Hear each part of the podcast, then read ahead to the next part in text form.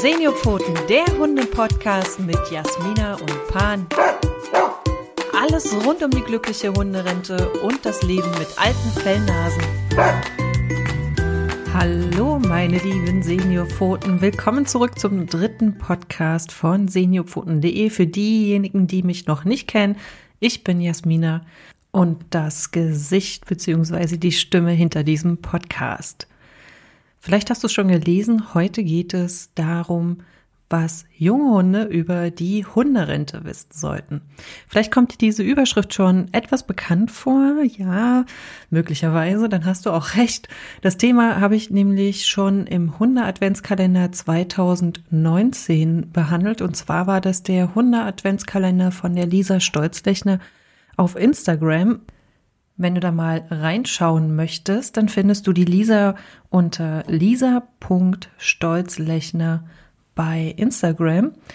Und Lisa hat einen ganz tollen Junghunde-Podcast als auch Instagram-Account. Falls dich das interessiert, falls du einen jungen Hund hast, einfach mal einen Blick reinwerfen.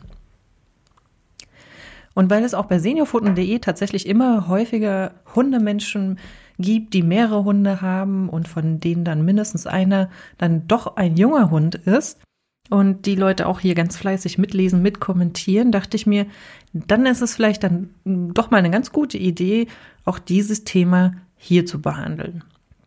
Worum geht es heute genau? Also, ich hatte ja gestern schon mal in der Facebook-Gruppe ganz neugierig gefragt, was eure alten Hunde einem Welpen oder einem Junghund mit auf den Weg geben würden oder welche Geheimnisse sie über die Hunderente verraten würden. Und da kamen auch wirklich tolle und auch teilweise lustige Antworten raus, muss ich sagen.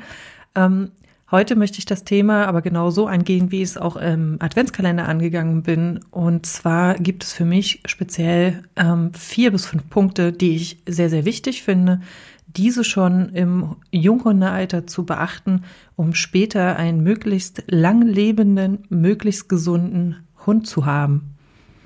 Und der allererste und für mich auch tatsächlich wichtigste Punkt, der mir auch sehr am Herzen liegt, der trägt die Überschrift Prävention ist besser als Rehabilitation.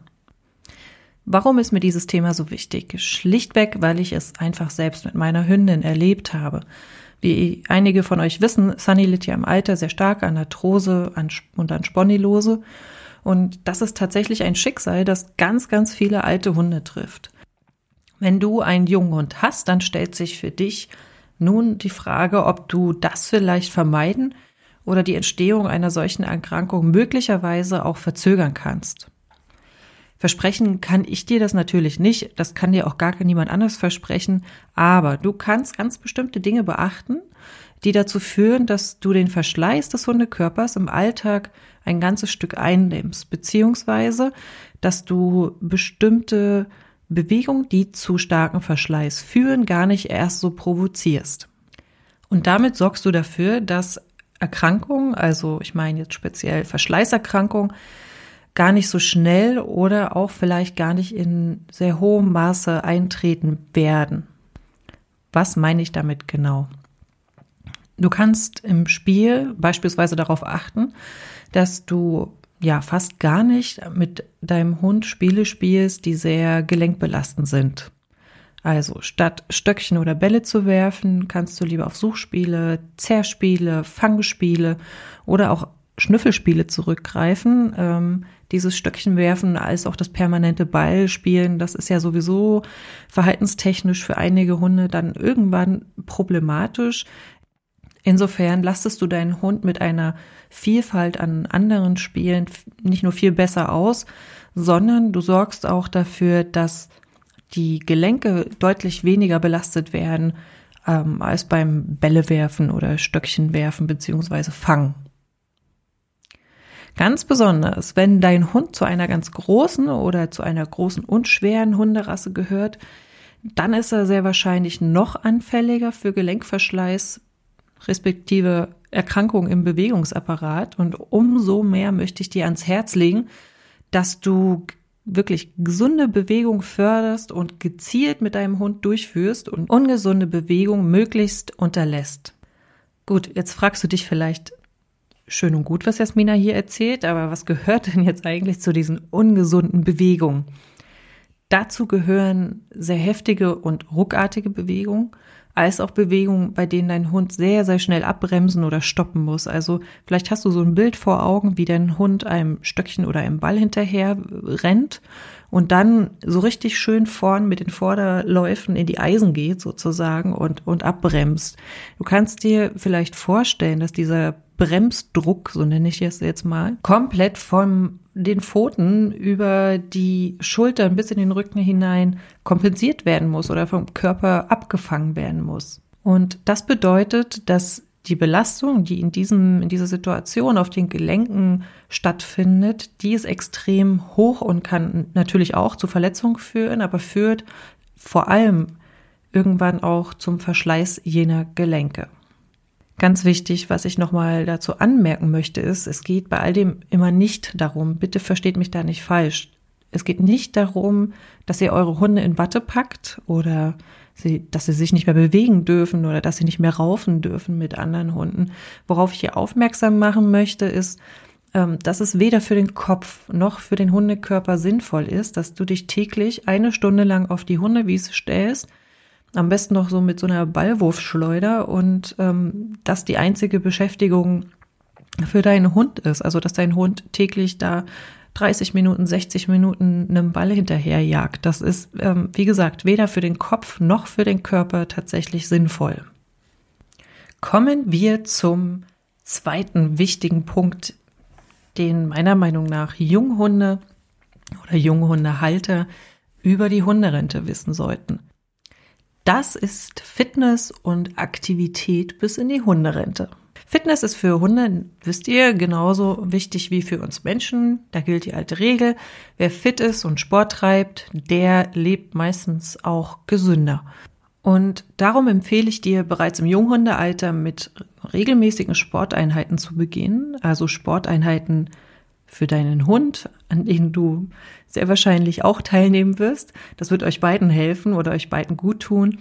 Das heißt, wenn du vielleicht aber schon E-Fahrrad fährst oder wenn du joggen gehst oder vielleicht skatest, dann nimm noch deinen Hund einfach in regelmäßigen Abständen mit. Das kannst du beispielsweise wöchentlich tun. Also es ist am Anfang immer gut, dass du mit ganz kleinen, ganz kurzen Trainingseinheiten anfängst und das Training allmählich steigerst. Nicht übertreiben, das wird deinem Hund nicht gut tun, sondern erinnere dich einfach an dich selbst, wie du mit dem Trainingsaufbau begonnen hast und ja, sehr ähnlich kannst du das für deinen Hund auch umsetzen. Wenn du regelmäßig mit deinem Hund Sport treibst, dann stärkt das nicht nur eure Bindung und ihr erlebt viel zusammen, du sorgst damit auch dafür, dass dein Hund seine gesamte Muskulatur stärkt, dass er seinen Bewegungsapparat stärkt und auch natürlich sein Herz-Kreislauf-System. Das sind alles Faktoren, die deinem Hund gesundheitlich im Alter vor allem, also nicht nur im Junghundealter, sondern auch später im Senioralter, wirklich, wirklich zugutekommen wird. Ein weiter ganz toller Vorteil von regelmäßigen Sporteinheiten ist, dass du damit auch recht früh Übergewicht vorbeugen kannst. Es gibt ja so Hunde und Hunderassen, die dann doch ja mal ganz schnell zum Übergewicht neigen. Und wenn dein Hund oder du und dein Hund, wenn ihr gemeinsam Sport treibt, dann habt ihr eine super Methode, wie ihr ja überschüssiges Fett, überschüssiges Körpergewicht einfach auf in Luft auflösen könnt. Hm, schön, oder? Deswegen starte so früh wie möglich mit einem regelmäßigen Fitnesstraining, gemeinsam mit deinem Hund, natürlich nicht im Welpenalter. Dickes Ausrufezeichen. Aber sobald dein Hund ausgewachsen ist, ist ein regelmäßiges Training machbar und sinnvoll. Kommen wir zu einem vielleicht etwas unbequemeren Thema. Und zwar sind das die Tierarztbesuche. Ich hatte ja ganz am Anfang schon mal die Lisa Stolzlechner erwähnt. Und diese Lisa hat äh, in ihrem Podcast zum Thema Tierarztbesuche bereits eine ganz tolle Folge veröffentlicht, die sich mit dem sogenannten Medical Training für Hunde befasst. Ich empfehle dir, da solltest du unbedingt mal ein Ohr hineinwerfen, vor allem wenn du einen Hund hast, der sehr große Angst vom Tierarzt hat. Worum geht's da? Darin geht es darum, wie man seinen Hund möglichst früh schon an stressfreie und entspannte Tierarztbesuche gewöhnen kann, beziehungsweise dafür sorgen kann, dass diese Tierarztbesuche stressfrei und entspannt vonstatten gehen. Ich kann an dieser Stelle nur nochmal die Empfehlung aussprechen, das auch wirklich sehr, sehr lange und gut mit deinem Hund zu üben besonders mit dem jungen Hund. Im Alter ist es dann nämlich so, dass du vielleicht doch das ein oder andere Mal häufiger beim Tierarzt bist und umso wichtiger ist es, dass die Besuche beim Tierarzt möglichst stressfrei sind. Ähm, ich habe es mit meiner Hündin erlebt, wie es ist, wenn der Hund echte Panik vom Tierarzt hat und mit ihr hat das offensichtlich nie irgendwann irgendwer geübt. Ähm, wir haben es dann probiert, als sie aus dem Tierheim zu mir kam.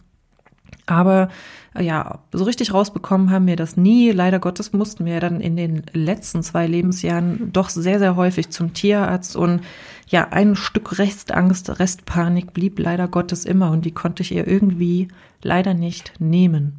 Insofern kann ich dir nur ans Herz legen, übe so früh wie möglich mit deinem Hund, dass so ein Tierarztbesuch eben auch ganz nett, ganz entspannt sein kann ich weiß, das ist vielleicht nicht für jeden ganz einfach, aber das ist eine Empfehlung, die dir und deinem Hund im Alter deines Hundes sehr, sehr zugutekommen wird.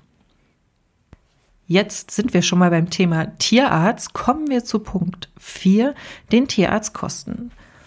Es ist so, dass du mit deinem älteren Hund, wie ich schon gesagt habe, wahrscheinlich etwas häufiger zum Tierarzt gehen musst, als es bei einem jungen Hund der Fall ist. Das ist natürlich nicht immer so, aber es kann sein. Das hat damit zu tun, dass sich mit dem Alter auch einfach typische Erkrankungen einschleichen, die teils auch etwas langwieriger behandelt werden müssen und so weiter und so fort. So, jetzt hast du die Möglichkeit, das einfach auf dich zukommen zu lassen oder du entscheidest dich dafür, etwas Vorsorge zu betreiben. Was meine ich damit? Da gibt es drei Möglichkeiten. Erstens, du kannst eine OP-Kostenschutzversicherung für deinen Hund abschließen. Zweitens, es gibt die Möglichkeit einer Krankenvollversicherung für deinen Hund. Und drittens, es gibt die Möglichkeit, dass du einfach selbst monatlich etwas Geld für deinen Hund zurücklegst. Vielleicht fragst du dich jetzt, ob ich eine Macke habe. Aber ich muss dir ganz ehrlich sagen, für den Fall der Fälle, ich habe mich persönlich für die Varianten 1 und 3 entschieden, aus folgenden Gründen. Als ich Sunny damals zu mir geholt habe, da war sie ja laut Tierheim schon acht Jahre alt. Und damit war sie einfach offiziell auch schon zu alt, als dass ich sie in einer OP-Kostenschutzversicherung oder äh, auch in einer Hundekrankenversicherung hätte versichern können. So, da stand ich also da und hätte diese Option gar nicht gehabt.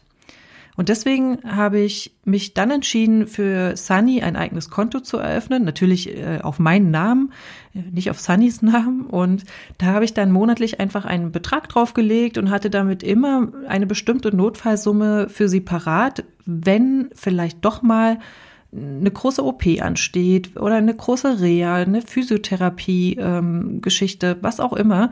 Für den Fall der Fälle oder eben als Vorsorge für das Alter hatte ich damit immer ein, nicht nur ein gedankliches, gedankliches, sondern eben auch ein, ein tatsächliches Polster, auf das ich mich verlassen konnte, selbst wenn da mal riesige Tierarztrechnungen auf uns zukamen. Und für Pan habe ich eine OP-Kostenschutzversicherung abschließen können. Und ich habe die auch heute noch und bin auch wirklich sehr, sehr froh darüber.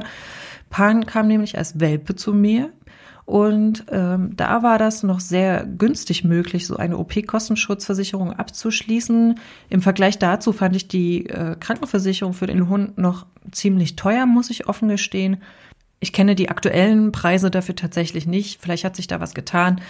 Damals, wann war das denn? 2011, äh, nee, 2012 war diese Krankenvollversicherung doch noch ziemlich teuer und das muss man sich hochrechnen, ob sich das für einen selbst irgendwie lohnen kann oder welchen Betrag man monatlich vielleicht zurücklegen kann, wie auch immer. Oder es kommt ja auch darauf an, was diese Krankenversicherung bietet, wie viel, wie viel Kosten sie übernehmen und so weiter und so fort. Insofern hatte ich für Pan die Variante OP-Kostenschutz, also Variante 1, und monatliche Rücklage, sprich Variante 3. Und so hatte ich für mich gedanklich immer ein Polster, falls doch mal sehr hohe Tierarztkosten auf uns zukommen. Mit der OP-Kostenschutzversicherung sind wir für den Fall der Fälle immer bis zu 80 Prozent abgesichert, selbst für rassebedingte ähm, notwendige OPs, also falls es rassebedingte Schäden in Anführungsstrichen gibt. Und da nur noch mal der Hinweis, achte darauf, was äh, so inkludiert ist in dieser Versicherung, denn da gibt es wirklich sehr unterschiedliche Angebote und Modelle. Da solltest du dir sehr genau ansehen, was genau die Versicherung übernimmt und in welcher Höhe und ähm, äh, für welche Fälle und so weiter.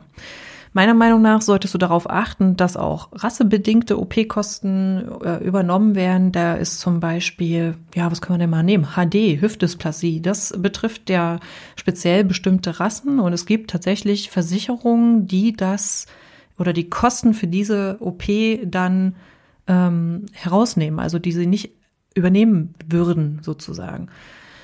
Was ich dir insgesamt sehr ans Herz legen möchte, schau dir diese Versicherung gut an solange dein Hund noch jung ist. Also in diesem Alter sind die Versicherungen wirklich noch vergleichsweise günstig.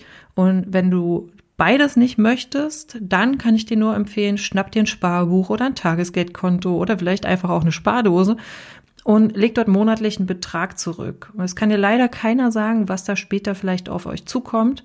Und du hast ein finanzielles Polster, das dir Sicherheit gibt. Es kann jetzt sein, dass du mir vielleicht so gedanklich ein bisschen den Vogel zeigst und denkst, oh Gott, was, was erzählt ihr mir da? Ich soll Geld zurücklegen und das für meinen Hund und hm. Ich kann das einfach nur ähm, empfehlen und nochmal sagen, weil mich erreichen tatsächlich mehrfach die Woche sehr verzweifelte E-Mails von Leuten, die das im Junghundealter nicht für ihren Junghund abgeschlossen haben oder eben auch nie bedacht haben, dass so ein Fall mal eintreten könnte. Man weiß ja auch immer nicht, was so im Laufe eines Hundelebens mit dem Menschen passiert. Also das ist ja so die nächste Frage. Vielleicht ist es jetzt so, du hast jetzt gerade einen Junghund zugelegt und ähm, alles wunderschön und du hast jetzt einen Job und verdienst gut. Aber was ist denn in 14 Jahren? Kann, kannst du dir sicher sein, dass du dann tatsächlich alle Kosten für deinen Hund bestreiten kannst. Und ich muss da ehrlich sagen, klar, keiner kann, weiß, was in zwölf, in zehn, in 14 Jahren ist, aber ich finde, wenn man sich ein Tier ins Haus holt, speziell ein Hund, der ja sehr familiär mit einem zusammenlebt, da muss man da auch irgendwie ein bisschen Verantwortung übernehmen und sich auch mit solchen Dingen befassen. Eben nicht nur mit Hundespielzeug, Hundekorb und welches Futter äh, nimmt er zu sich, sondern auch damit, was, wie man den Hund äh, gesundheitlich absichert. Da bin ich jetzt auch wirklich ein bisschen inbrünstig, weil, ja, weil ich einfach diese vielen, vielen Mails bekomme, in denen darum um Hilfe gebeten wird und ich immer, ja, was soll, also ich persönlich, ich kann ja nicht äh, da jedem helfen und ich kann dann immer nur an bestimmte Hilfsvereine oder Tiertafeln verweisen, die dann in der Nähe derjenigen sind. Ähm, aber ich finde, es muss auch vielleicht gar nicht erst zu so einer Situation kommen. Damit sind wir auch schon am Ende des dritten Podcasts.